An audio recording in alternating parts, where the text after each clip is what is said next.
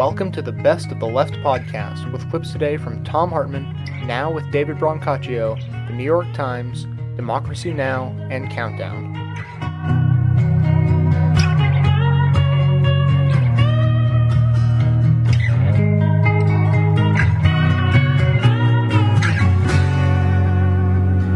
We've been talking throughout the program, really, as a as a theme for all practical purposes of the day, about what happens when the when the levers of government, when the power of government is very real, gets corrupted by the power of corporate power.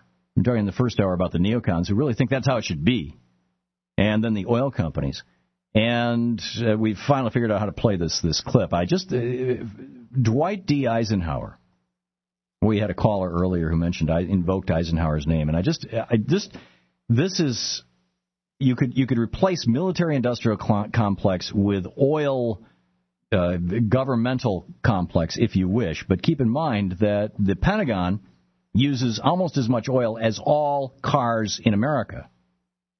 I mean, it's the second largest consumer of oil in the United States. So it, it really is kind of all of the same thing. Here's Dwight Eisenhower talking about this. This is farewell speech in 1961.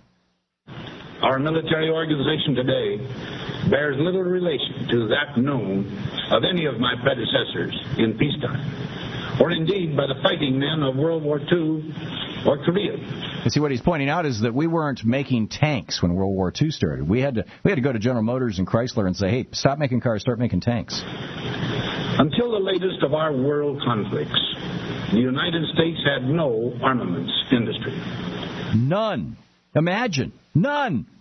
American makers of plowshares could, with time and as required, make swords as well. And we did.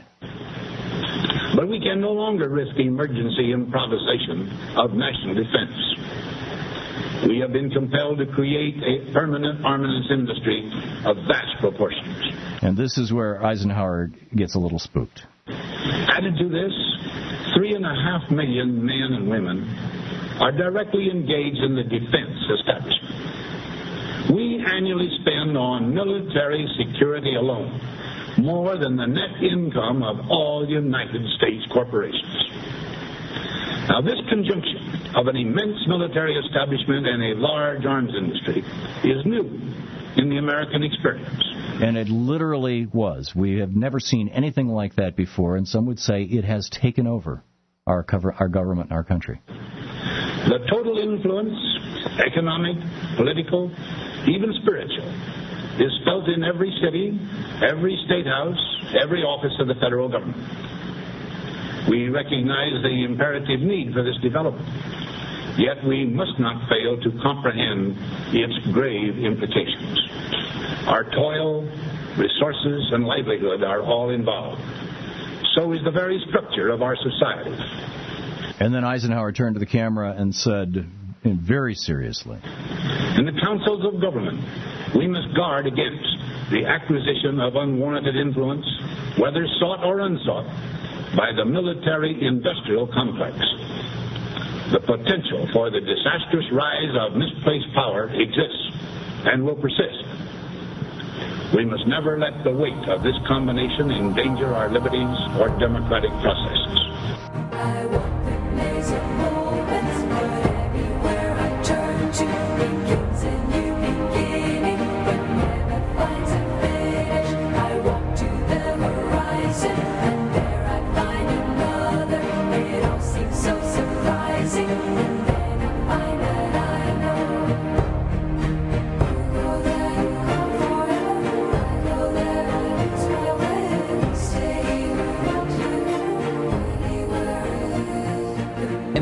In D.C. this week, an unusual hearing led to some disturbing revelations about those in charge of managing our, that is, the public's, natural resources.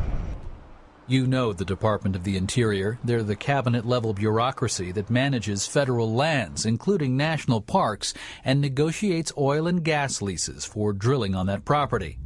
While much of what the department manages may be gorgeous, to hear the department's own inspector general tell it, things inside the department are getting ugly. You solemnly swear that the testimony will give. Earl Devaney is the Interior Department's chief watchdog.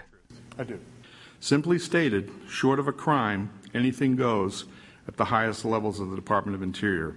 Inspector General Devaney gave members of Congress an earful on Wednesday about what he's been finding in his ongoing investigation. Ethics failures on the part of senior department officials, taking the form of appearances of impropriety, favoritism, and bias, have been routinely dismissed with a promise of not to do it again. In Devaney's view, many troubles center around a man named J. Stephen Griles, a lobbyist turned Deputy Secretary of the Interior. Prior to becoming number two at the Department of Interior, Griles had been a lobbyist for the National Mining Association and Shell Oil, among others. Now looked into the close relationship between Griles and big energy companies in a broadcast three years ago. Watchdog organization Friends of the Earth put Kristen Sykes to work on his record. Concerned that an industry insider was now in charge of the nation's natural resources, Sykes read and researched everything she could get her hands on about Griles. She also filed Freedom of Information Act requests, which eventually turned up Griles' appointment calendars for the first 17 months he was on the job. It proved to be a revealing paper trail. This is over 10 pages of energy meetings that he's had since he's been at the Interior Department. You don't see meetings on what are we going to do about our visitor center that are crumbling in our national parks. You see meetings with Alaska officials about drilling in the Arctic. You see meetings about oil and gas development in Wyoming. And this is not an agency that is created just to implement the president's energy plan. It's to protect our public lands for future generations. This week, Devaney testified that he had his eye on Griles for years. In a 2004 report, he called him, quote, a train wreck waiting to happen, identifying 25 potential federal ethics violations. He met with then Department Secretary Gale Norton about what he saw as the trouble with Griles. Former Secretary Norton met with me at length and indicated that she had accepted this official's admission that he had exercised bad judgment but given his promise not to do it again, she was unwilling to take any action against him. Griles wasn't at the hearing, but has repeatedly said he did nothing illegal. Two years ago, he resigned from Interior and returned to lobbying. At the hearing, Devaney also underscored another major problem mistakes on leases struck with oil and gas companies on federal lands and waters. These lapses let energy companies avoid paying potentially tens of billions of dollars in fees to the U.S. Treasury, royalty payments due the government for the right to drill off the Gulf Coast. Now, senior correspondent Maria Hinojosa investigated the bungling of those leases this summer. They say the devil is in the details. The details in this law, it turns out, generated some enormous loopholes. When oil went over $34 a barrel, the companies were supposed to start paying royalties. But a strange thing happened on the way to the bank. The Interior Department, under President Clinton, forgot to put in those price limits for about a thousand long term leases granted over a two year period. According to a draft report from the Government Accountability Office, or GAO, the estimated cost to taxpayers from this government goof is $10 billion. That's $10 billion in royalties that the U.S. will not be able to collect because they weren't included in the lease agreements. And it gets worse. Not only were there loopholes and missed revenues because of poorly written leases, insiders say the oil and gas industry is doing almost anything it can to avoid paying the full royalties they owe. What I do do. At the hearing this week, Devaney said officials at the Interior Department hid information about the leases for six years. Billions of dollars in revenue had been lost. Was anybody fired over this? No. Was anybody suspended over this? No. Was anybody reprimanded over this? Not yet. What critics find especially troubling is this. Devaney testified that in spite of the ethical lapses, bungled leases, and billions lost to the taxpayer, he says the changes necessary to fix the system haven't happened. Can you describe the revisions that have been made in the internal communication and managerial systems uh, to prevent a similar mistake or incident? Um, my, my honest belief is none.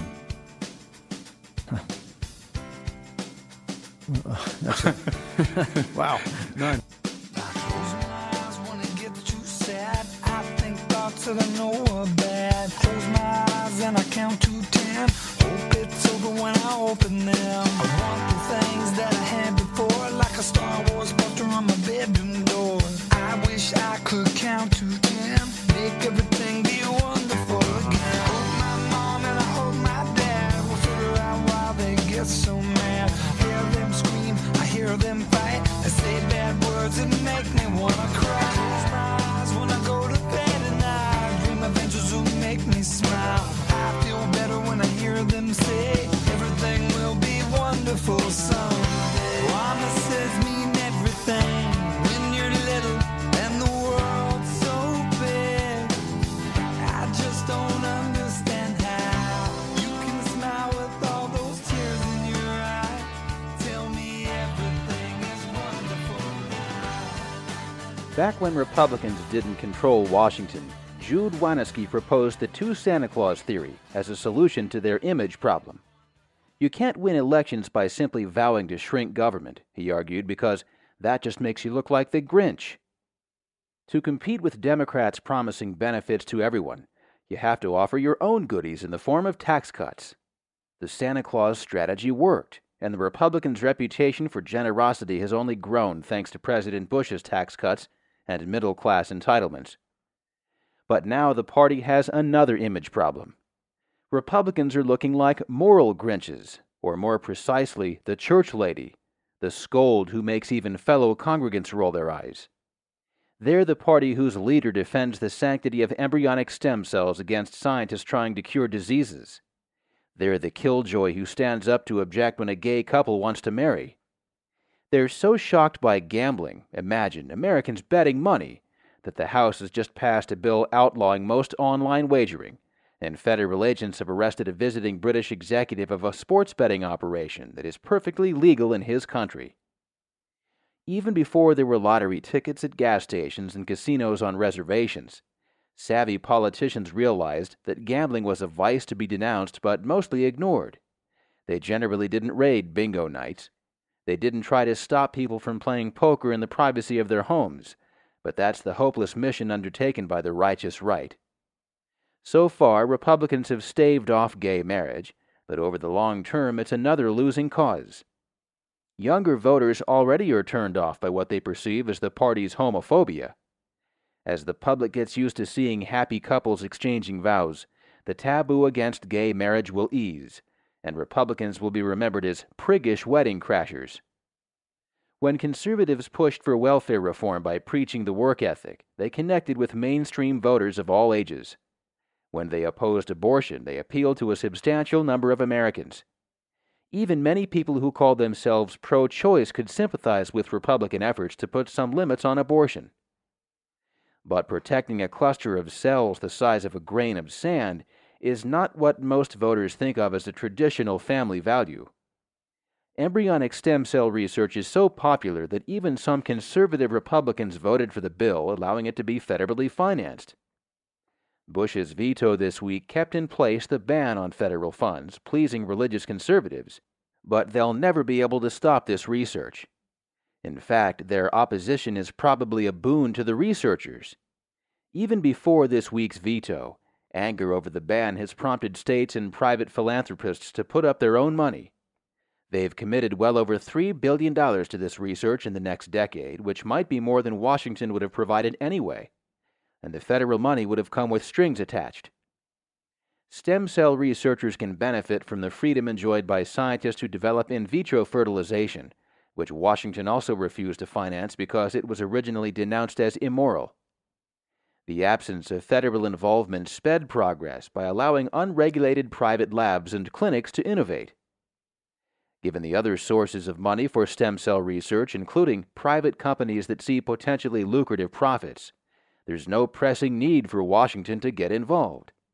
And as long as some Americans, a minority but a passionate minority, oppose the work, there's no reason to force them to subsidize it. The result would just be more pressure for Washington to impose restrictions on what researchers could do. So, even though I have no moral qualms about the research, I think Bush's veto was good public policy. But it wasn't good politics. He tried to present it as a defense of life, he even used that old campaign ploy, posing with babies, but he couldn't compete with the images of paralyzed adults asking for help.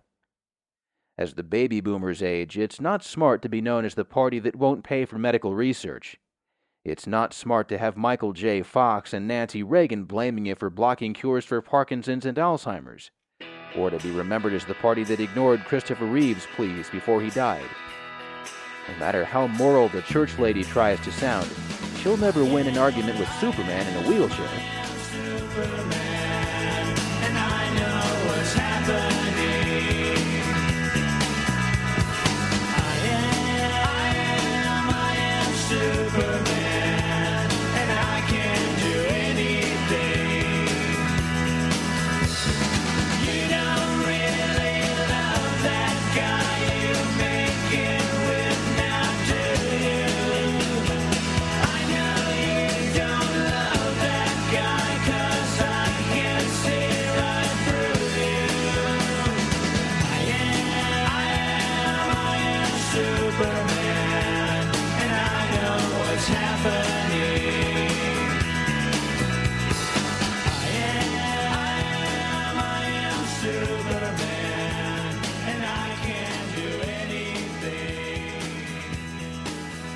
I love everything you do, but the stuff about about uh, Bush and Cheney and all their gang, these bunch of gangsters. All we have to do is understand that they love our co- love the country as much as we do, and they think they're doing the right thing. I'm sorry, Thom, but so did Hitler. So did Mu- Mussolini. What we need to They do did. is inform people. They did, John. Hitler and Mussolini really believed their own rhetoric. They actually believe their own rhetoric, and that was the, one of the big problems. I mean, I lived in Germany for a year. I talked to a lot of Germans, and they said, "Oh, well, you know," I said, "Why didn't you stand up? Why didn't you do something?" Oh, because everybody just figured he was a silly little man with a with a with a mustache. He looked like a cartoon character. Everybody made fun of him. We never took him seriously. You've, Well, you that's my whole- You, you've got to take these guys seriously, and if you don't believe that they actually have some kind of a belief structure, that they can actually go to bed at night with some sort of congruence, some sort of intellectual and emotional and political congruence, if you don't believe that, you can't take them seriously. You can't take them seriously. You can't defeat them. But I do. I take them seriously, Thom. But what we got to do is educate the people as to what they are. Yeah, I, I'm, I'm right there the with you. is, it can all add up. It can all add up to they believe in what they do, and they believe they can lie, cheat, steal, and do whatever else in the name of what they call a god. And they do. But in the end, they're evil. That's what these people are. They're Well- fascist and they're evil, and that's what they've done to this world. Here's where we get to the problems evil. of definitions. I mean, eh, eh, they're they're basically taking the same position that Edmund Burke did in the 1790s, that John Adams did in the late 1790s, that Alexander Hamilton did in 1787 when he stood up and gave his opening speech before the Constitutional Convention and said we should emulate aristocracy because there's never been a more stable form of government formed. They believe that a small ruling elite with the appearance of democracy but without the reality of democracy will produce the most stable kind of country. And that instead of a ruling elite that is hereditary like they have in Europe, that we should have a ruling elite that is a meritocracy. In other words, it's Calvinism reinvented. You know, God's blessing is demonstrated by riches. The people who have the most money are the people that God loves the most. And these guys believe this belief system. And and instead, if we if we simply call them evil, you're going to get people from the No, other side no. going, wait a minute, uh, my guy isn't evil. No. But when you expose how they're thinking and you expose what they're saying, then you get people from the other side going, well, I don't think that way. Yeah, and then we and then we can but- wake up but people. the- But the biggest thing about it is they're liars, they're thieves, they're killers, and they're gangsters. That's what they are. Okay? That's I, I won't disagree with are. any of those characterizations, John.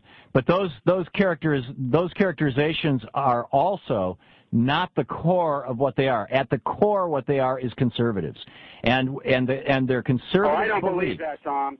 I don't believe they're conservatives, Thom. I'm, Then how are you defining conservatives, John? John? Up. the phone just croaked. Okay, we we lost John. I'm sorry, John.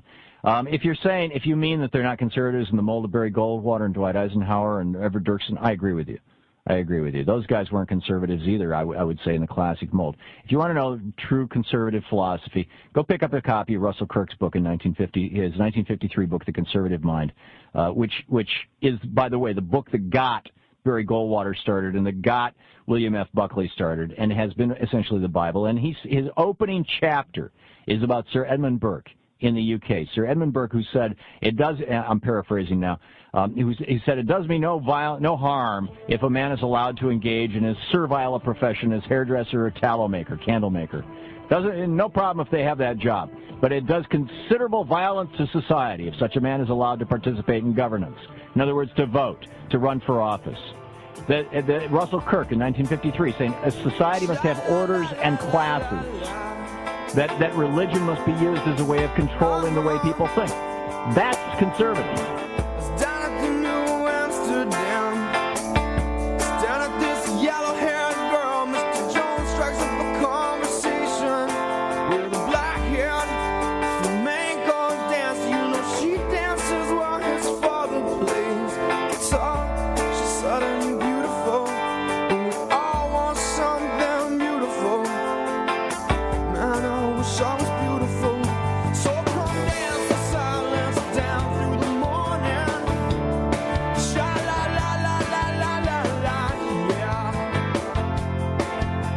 There's a growing movement in this country to challenge what appears to be an increase in racial profiling at airports.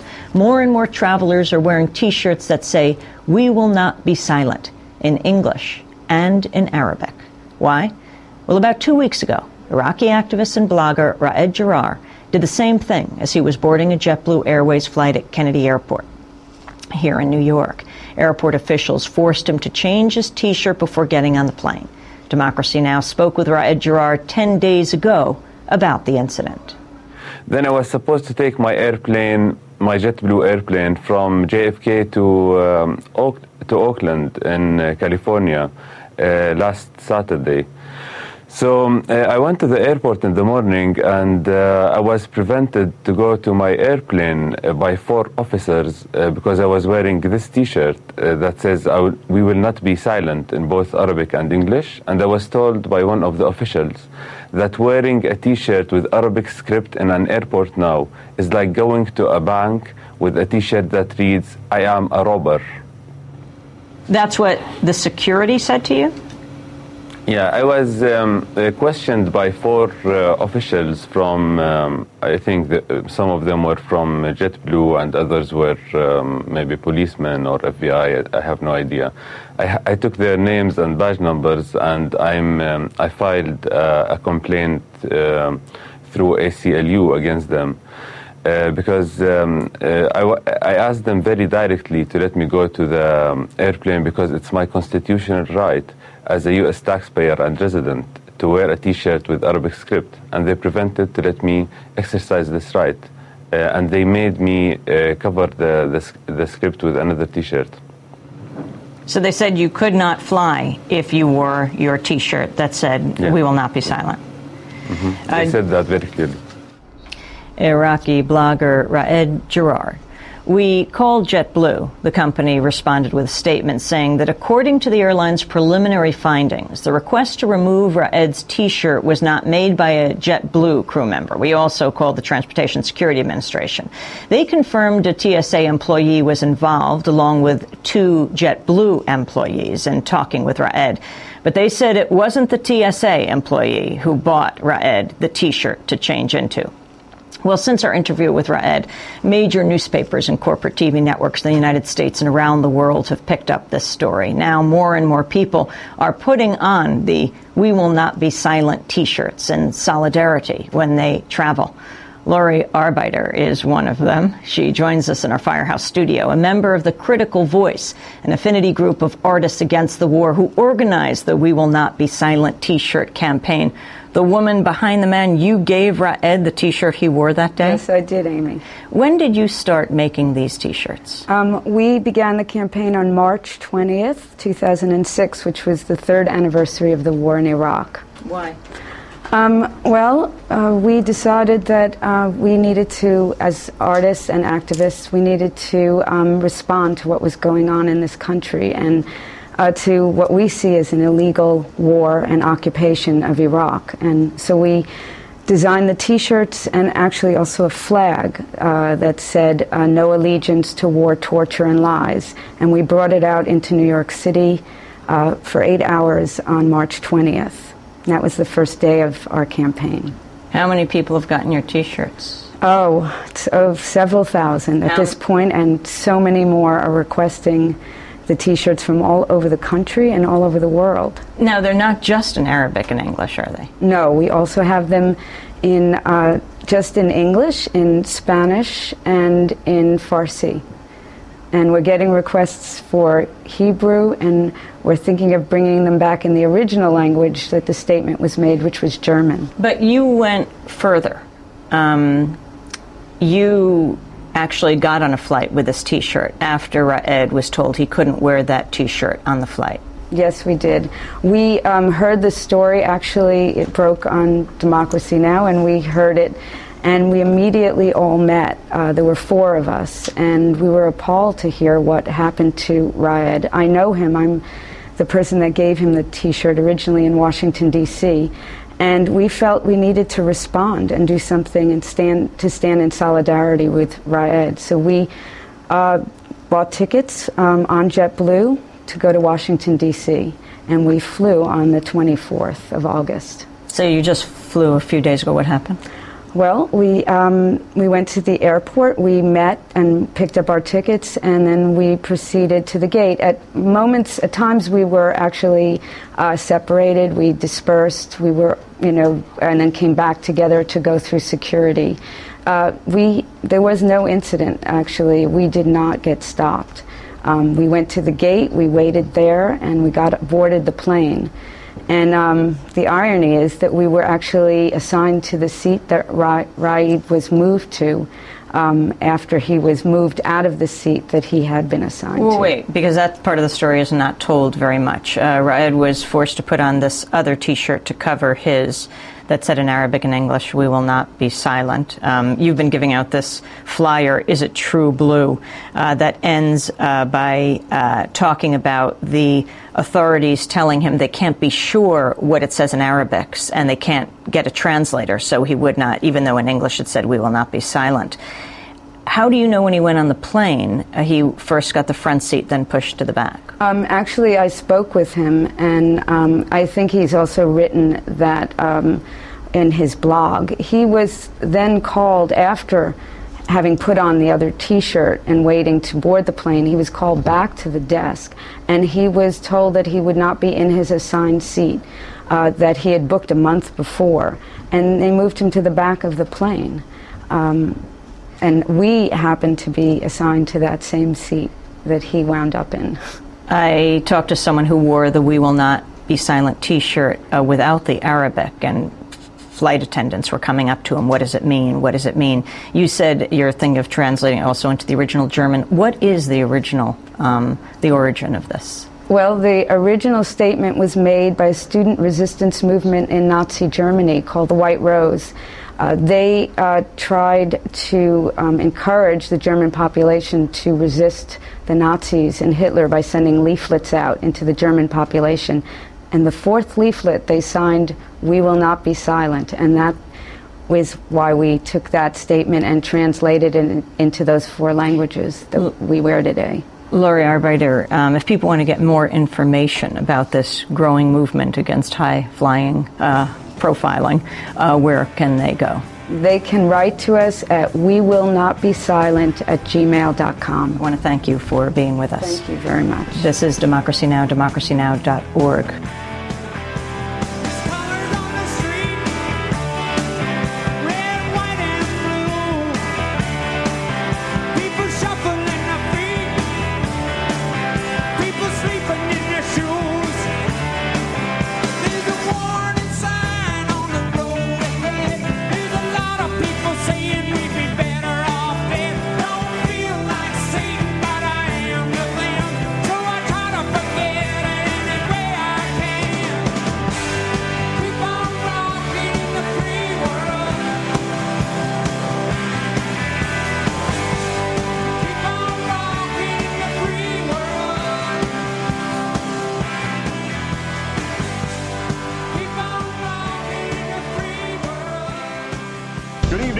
Friday, September 15th, 53 days until the 2006 midterm elections. It's unacceptable to think Sounds like something straight out of George Orwell's 1984. Instead, it was something straight out of George Bush's mouth. Our fifth story on the countdown, that massive pre-election struggle Mr. Bush had engineered over national security having gone horribly wrong. Not the Democrats defending now themselves against Republicans, but rather the president having to do so. And not only issuing those chilling words, it's unacceptable to think, but doing so in answer to the call to conscience from his own former Secretary of State Colin Powell having lost round one over his proposal for the interrogation of terror suspects with the Senate Armed Services Committee just yesterday. Mr. Bush subjecting himself to an interrogation today at the White House Rose Garden. In the course of the news conference, the president pretty much playing chicken with Congress, threatening to abandon all U.S. efforts to question terror suspects unless the Senate sees fit to rewrite Article 3 of the Geneva Conventions. You know, the part that prohibits the cruel and inhuman treatment of detainees. Mr. Bush also rebuking his former Secretary of State for not believing exactly what he wants him to believe. Mr. President, former Secretary of State Colin Powell says the world is beginning to doubt the moral basis of our fight against terrorism. If a former chairman of the Joint Chiefs of Staff and former Secretary of State feels this way, don't you think that Americans and the rest of the world are beginning to wonder whether you're following a flawed strategy?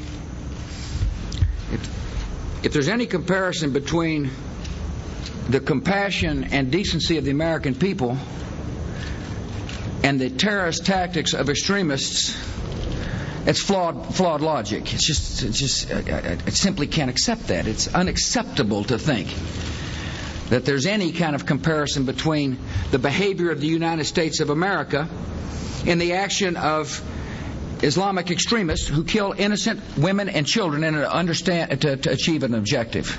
Uh, Dave, he's back. Sorry, I gotta get disentangled. Would, would you like me to go to somebody else here to get?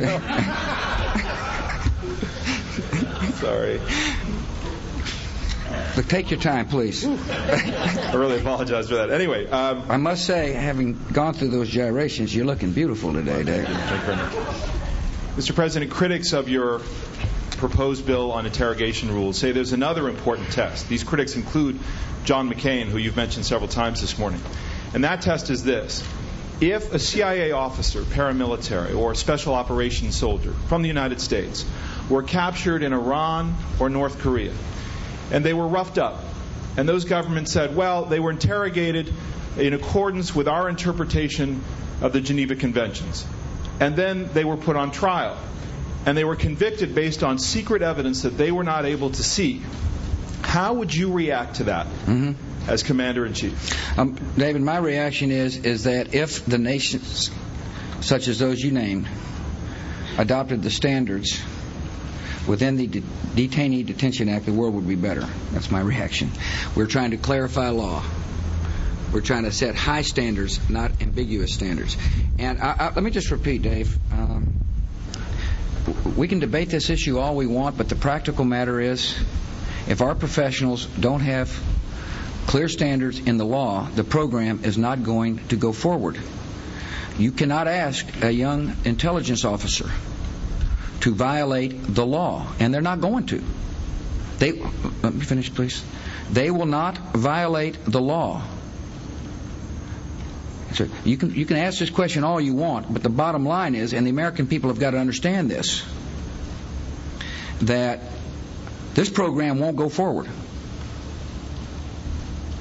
if there's vague standards applied like those in Article Common Article 3 from the Geneva Convention. It's just not going to go forward. Now, perhaps some in Congress don't think the program is important. That's fine. I don't know if they do or don't. I think it's vital, and I have the obligation to make sure that our professionals, who I would ask to go, uh, conduct interrogations to find out what might be happening or who might be coming, uh, to this country. I got to give them the tools they need, and that is clear law. But, sir, this is an important point, and I think it. it the point I just made is the most important point. Okay. And that is the program is not going forward. David, you can give a hypothetical about North Korea or any other country. The point is that the program is not going to go forward if our professionals do not have clarity in the law. And the best way to provide clarity in the law is to make sure the Detainee Treatment Act is the crux of the law. That's how we define Common Article 3, and it sets a good standard for the countries that you just talked about. Next man. No, wait a second. I think this is an important point. I know you think it's an important point. Sir, with respect, if other countries interpret the Geneva Conventions as they see fit, as they see fit, you're saying that you'd be okay with that? I am saying that I would hope that they would adopt the same standards we adopt, and that by clarifying Article 3, we make it stronger, we make it clearer, we make it definite. And I will tell you again, David, you can ask every hypothetical you want. But the American people have got to know the facts. And the bottom line is simple. If Congress passes a law that does not clarify uh, the rules, if they do not do that, the program's not going forward. Will not endanger U.S. troops. Next man. In your David, next man, please. Thank you. Took you a long time to unravel, and it took you a long time to ask your question. Time to call in our own Howard Fineman, who, of course, is also the chief political correspondent for Newsweek. Howard, good evening. Good evening, Keith. I realize there was a lot more to that sentence, but can the leader of the free world ever, under any circumstances, let alone in answer to his own former Secretary of State, begin a sentence with the phrase, it's unacceptable to think? Well, it was remarkable for a couple of reasons. First of all, I talked to John McCain last night. People like McCain and Powell and a lot of other serious people, Republicans, are very concerned about the torture rules because of America's moral standing in the world and because of what David Gregory was talking about in terms of captured American troops in other countries. The other thing is, whether you like it or not, whether the president likes it or not, there are probably hundreds of millions of people around the world, especially in the Muslim world, who would agree with what Colin Powell says. And it's a fact of life on the planet, even if the president doesn't think anybody should be thinking that way. The president, on a purely domestic level, was in effect threatening to pack up the marbles, uh, take his ball, and go home if the Senate does not do things exactly his way. What happens, as we have some indication certainly could happen, if the Senate says, okay, we're calling your bluff? Very good question. I think uh, if they do do that, the president will take it to the country in the fall elections and try to accuse the Democrats of, and even some of his own party members by extension of uh, being weak in the face of terrorism. But his critics can come back and say, look, there are other ways to do this. There are other people who can do it. And uh, if you're so concerned about it, you can proceed on some other basis. Uh, I think in the end there will be a deal. There's a possibility of a filibuster in the Senate. I don't think it'll happen. I think there will be a deal. I think the language will be fuzzier than the president will want, but it'll be approved by Congress somehow. So the idea of shutting down the CIA interrogation is, although a, a loud threat, not necessarily a firm threat? I don't think it's a firm threat. I think they'll find their ways. I think, I think other things could happen, although it's interesting to speculate if it doesn't pass and if these CIA officers who are afraid of getting sued don't do the interrogations of the detainees, maybe somebody with immunity, uh, further immunity, could. Maybe maybe the vice president or somebody.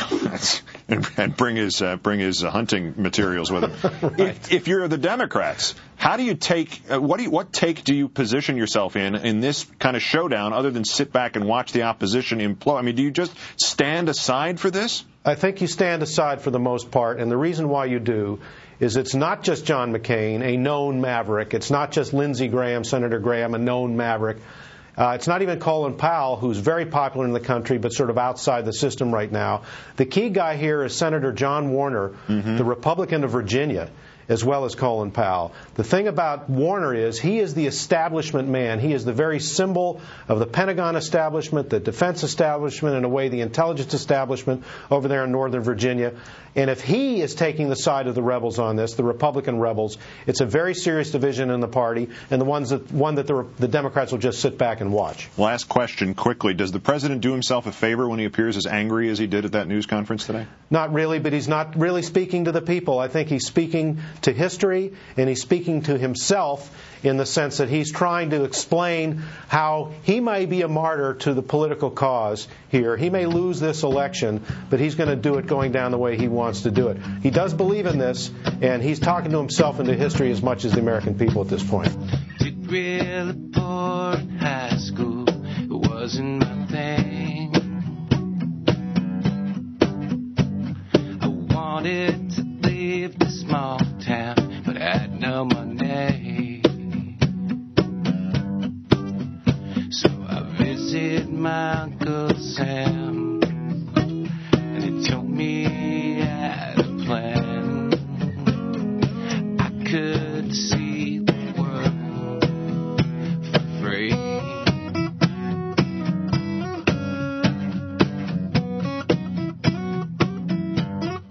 February 27th. February 27th. It started when the government, in the midst of an economic crisis, received reports of an imminent terrorist attack. A foreign, a foreign ideologue had launched feeble attacks on a few famous buildings, but the media largely ignored his relatively small efforts. The intelligence services knew, however, that the odds were he would eventually succeed. Warnings of investigators were ignored at the highest levels in part because the government was distracted. The man who claimed to be the nation's leader had not been elected by a majority vote, and the majority of citizens claimed he had no right to the powers he coveted. He was a simpleton, some said, a cartoon character of a man who saw things in black and white terms and didn't have the intellect to understand the subtleties of running a nation in a complex and internationalist world. His coarse use of language, reflecting his political roots in a southernmost state, and his simplistic and often inflammatory nationalist rhetoric offended the aristocrats, foreign leaders, and the well-educated elite in the government and media. As a young man, he joined a secret society with an occult-sounding name and a bizarre initiation ritual that involved skulls and human bones. Nevertheless, he knew that the terrorist was going to strike, although he didn't know where or when, and he had already considered his response. When an aide brought him word that the nation's most prestigious building was on fire, he verified it was the terrorist who had struck, the terrorist who he had been warned was going to strike, and then rushed to the scene and called a press conference. We are now witnessing the beginning of a great epic in history, Adolf Hitler proclaimed, standing in front of the burned out Reichstag Gebäude parliament building surrounded by national media. This fire, he said, his voice trembling with emotion, is the beginning. It is a sign from God. He used it to declare an all-out war on terrorism and its ideological sponsors, a people, he said, who traced their origins to the Middle East and found motivation for their evil deeds in their religion. Two weeks later, the first detention center for terrorists was built in Oranienburg to hold the first suspected allies of Marinus van der Lubbe, the infamous terrorist. In a national outburst of patriotism, the leader's flag was everywhere even printed large in newspapers suitable for window display. Within four weeks of the terrorist attack, the nation's now popular leader had pushed through legislation in the name of combating terrorism and fighting the philosophy he said spawned it that suspended constitutional guarantees of free speech, privacy, and habeas corpus. Police could now intercept mail, wiretap phones. Suspected terrorists could be imprisoned without specific charges and without access to their lawyers. Police could sneak into people's homes without warrants if the cases involved terrorism to get his patriotic, quote, decree on the protection of people and state, end quote, passed over the objections of concerned legislators, he put a four-year sunset provision on it. Immediately after passage of the anti-terrorism attack, his federal police agencies stepped up their program of arresting suspicious persons and holding them without access to lawyers or courts. In the first year, only a few hundred were interred and those who objected were largely ignored by the mainstream press, which was afraid to offend and thus lose access to a leader with such high popularity ratings.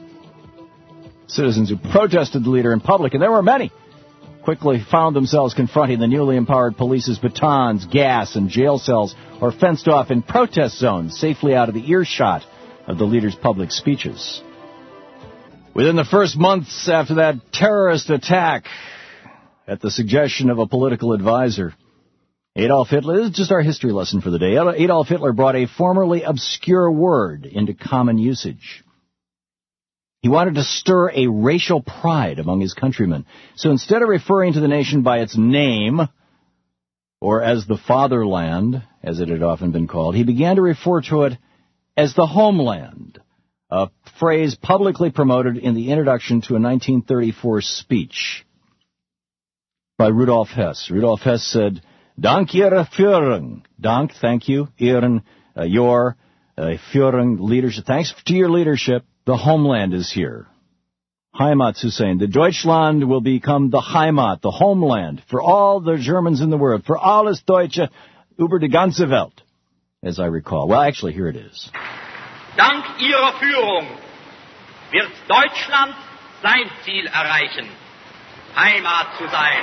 Heimat zu sein. Heimat zu sein für alle Deutschen der Welt.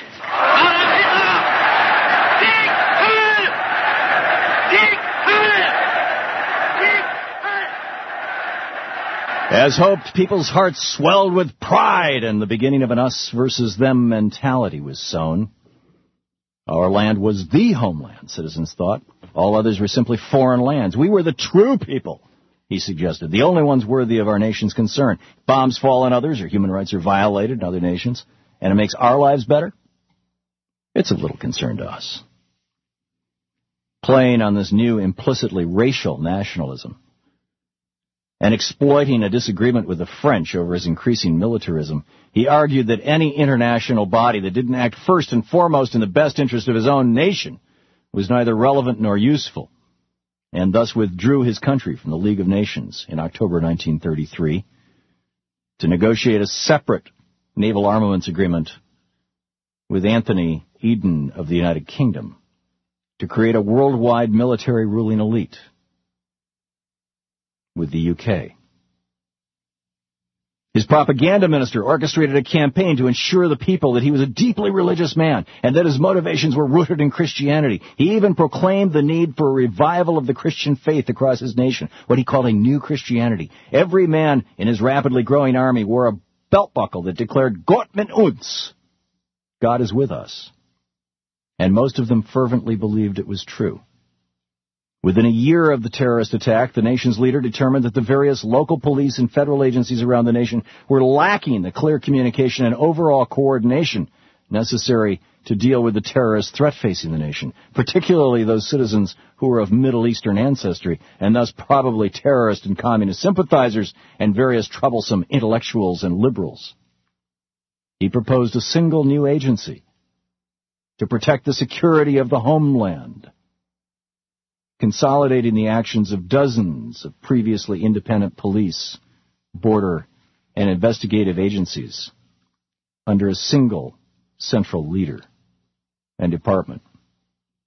Most Americans remember Hitler's Office for the Security of the Homeland, the Reichssicherheitsamt, and its Schutzstaffel, simply by its most famous agency's initials, the SS. Und uh, es tut mir leid für mein Schlechtdeutsch, for those who speak German. His assistant, who dealt with the press, noted that since the terrorist attack, radio and press are at our disposal.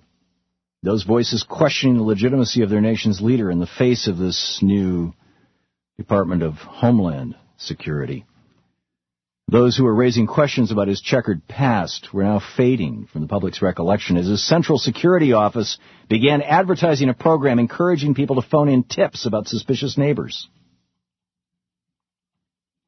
To consolidate his power, he concluded the government alone wasn't enough. He reached out to industry and forged an alliance, bringing former executives of the nation's largest corporations, millionaires and billionaires into high government positions. A flood of government money poured into corporate coffers to fight the war against the Middle Eastern ancestry terrorists lurking within the homeland and to prepare for wars overseas. He encouraged large corporations friendly to him to acquire media outlets and other industrial concerns across the nation, particularly those previously owned by these suspicious Middle Eastern people. He built powerful alliances with industry one corporate ally got the lucrative contract worth millions to build the first large-scale detention center for enemies of the state. Soon more would, would follow. Industry flourished. He reached out to the churches, declaring that the nation had clear Christian roots and that any nation that didn't openly support religion was morally bankrupt. In a speech on April 12th, he said, My feeling as a Christian points me to my Lord and Savior as a fighter it points me to the man who once in loneliness, surrounded only by a few followers, was greatest not as a sufferer, but as a fighter. In boundless love as a Christian and as a man, I read through the passage which tells how the Lord at last rose in his might and seized the scourge to drive out of the temple the brood of vipers and adders. As a Christian, I have the duty to be a fighter for truth and justice. End of quote. From Adolf Hitler.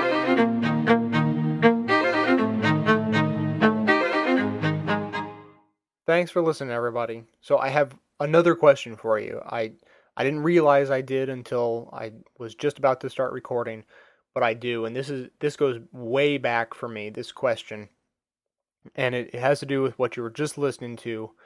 I mean, kind of gives you the chills, right? That, that Thom Hartmann clip, and so don't tell anybody, but a couple of years ago, my very first uh, contact with uh, the Young Turks, I hadn't been listening to them for very long, hadn't didn't really get to know them uh, or anything, and so my very first contact with them was uh, they they were the first um, the first radio show I'd ever called into, and I made a total ass of myself. You know, I, I broke the you know all the rudimentary rules of being a caller, and just like I did a terrible job.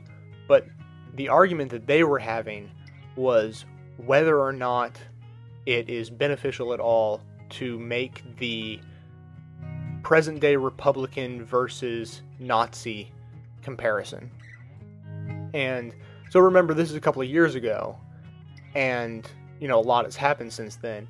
But essentially, they were all more or less agreed that it's not really beneficial. And now, um, Ben is more opposed to it than anyone else. He was talking, to, you know, there's no way it'll never happen here.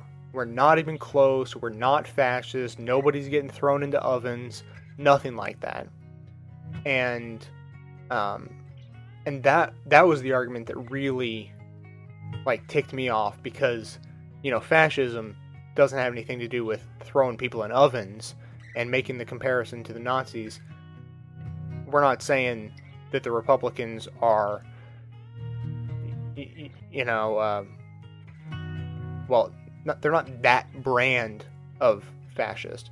So when I called in, the point I wanted to make was um, I brought up this uh, this news article that was uh, written by I, I, don't know the I, I forget his name. I, I think Henry Wallace, but I'm not positive.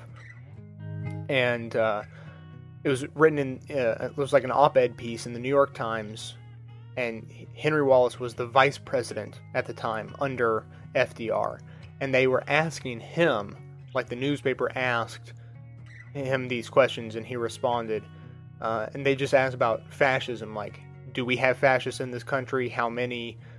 What are they like? How are they going to try to take over? That sort of thing. And the way he described it was essentially by describing modern day Republicans.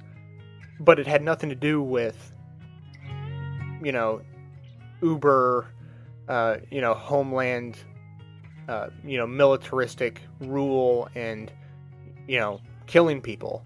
It was all about taking over the media, uh, super, you know, patriotism, pro-war, things like that. I mean, everything that defines the Republicans now. That's what he was talking about.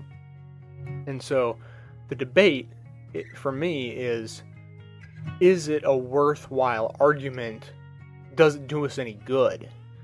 And you know, so Ben from the Young Turks was saying, if you throw that word out, it's a red flag you know everybody just immediately thinks of you know the actual Holocaust, and we they say that you know we're calling the Republicans murderers and things like it's. So to me, it's not like that, and I don't mind making the fascism comparison when you take the word fascism by its definition. You know the the merging of corporate and state powers, and so on and so forth. Plus, Plus, then you add in this. Uh, man, I, I feel bad if I if I'm getting this wrong, but Vice President Henry Wallace's analysis of what the American brand of fascism will look like, and he described, you know, 50 years before it happened, he described the present day Republican Party. So that's kind of my take on it. But the counter argument is it's just not worth it. Using that name or you know that label, that word, it just it's too abrasive. It stops the conversation. It doesn't move anything forward. It's not beneficial to use. Even if it's correct, it's just not beneficial. And people are too easily, you know, led to the next step of saying, you know, it's not just the merging of corporate and state power, but it's the concentration camps and so on. I mean, just disregard for a minute that we've already started building concentration camps. but and not to mention Guantanamo, of course. But anyways, just that basic argument. I I see the two sides. I understand both, and so just for fun, I'm putting it out there again. Another question I'd like some answers to. Uh, once again, if you like, you can email me at hippiesympathizer at gmail.com. Uh, if I get the chance, I will bring this back up on the show and read some emails. But what I really like is if you'd go to the forum, it's at BOTL, as in best of the left, uh, BOTLcommunity.com, and there's the message board. And then in general discussion, that's where all of these things will be posted. They'll have their own thread. Excuse me. And uh, and so you, you let's start a conversation about it. That's so much better than just emails because you know if I get a flood of emails, I just I can't respond to all of them. I can't uh, read all of them. But if we get them on the message board, then everybody gets to read everything and everybody gets to respond and everybody has fun. So, um, so that's today's assignment. I, am very interested in this. This is another one of these, you know, like yesterday about the media, the Nazi analogy uh, argument goes way back for me, and uh, and so I'm, definitely interested to hear some some really reasoned arguments on both sides. I mean, it, you know, it's a heated topic, and people kind of get heated on both sides. But, um, you know, I just want to hear uh, what you guys think about it, what you ha- what you have to say. So, uh, hopefully, if uh, if all goes well, I'll either be hearing from you or I will see you in the forum or the message board. Those two phrases mean the exact same thing, so use whichever you like. And uh, until next week, I will uh, well, until next week, I'll just be having a good weekend, and I hope you do too. So, have a good one, everybody.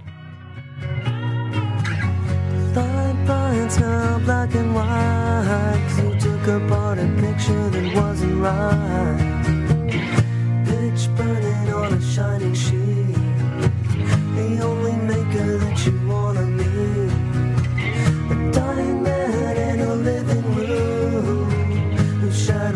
the floor you out open door. This is not my life, it's just a fond farewell to a friend. It's not what I'm like. A Democrat, a Republican, a Reform Party, or whatever I'm Frank Bruno. And I'm the professor, Matt Matsky. Each week, we bring you a new episode of Bruno and the Professor, a podcast on politics from the great American West. Folks, are you tired of one political party that wants to take us back to the 50s and another one that wants to take us back to the 60s? So are we. Can you be a liberal in the land of wide open spaces? Can you appreciate freedom and individual rights and still respect the environment? Can you love the free market but still want to make sure every American has decent health care and a good education? We think you can. So sit back pop a beer, and shoot the breeze with Bruno and the Professor. Because DC looks a lot different from the West Coast. Download the podcast today at BrunoandTheProfessor.com or look for us in iTunes.